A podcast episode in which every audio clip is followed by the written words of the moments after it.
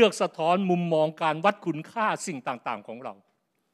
สิ่งที่เราเลือกจริง ๆ สะท้อนคุณค่าตัวเราต่างหาก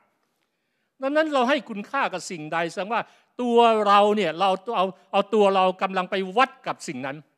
ถ้าเราให้คุณค่ากับเงิน เราแสดงว่าตัวเราเนี่ยมีค่าเท่ากับเงิน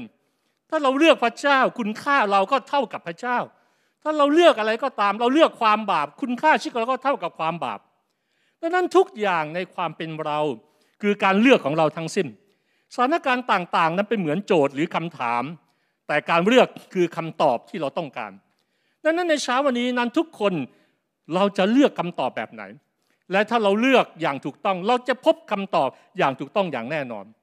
ทุกอย่างไม่ว่าเราจะเผชิญกับการทดลอง เราจะชนะการทดลอง ไม่ว่าชีวิตของเรานั้นจะลงเอยอย่างไร ขึ้นกับการตัดสินใจเลือกของเรา ชีวิตหลายครั้งไม่ใช่หนทางที่โปรยด้วยกลีบดอกกุหลาบ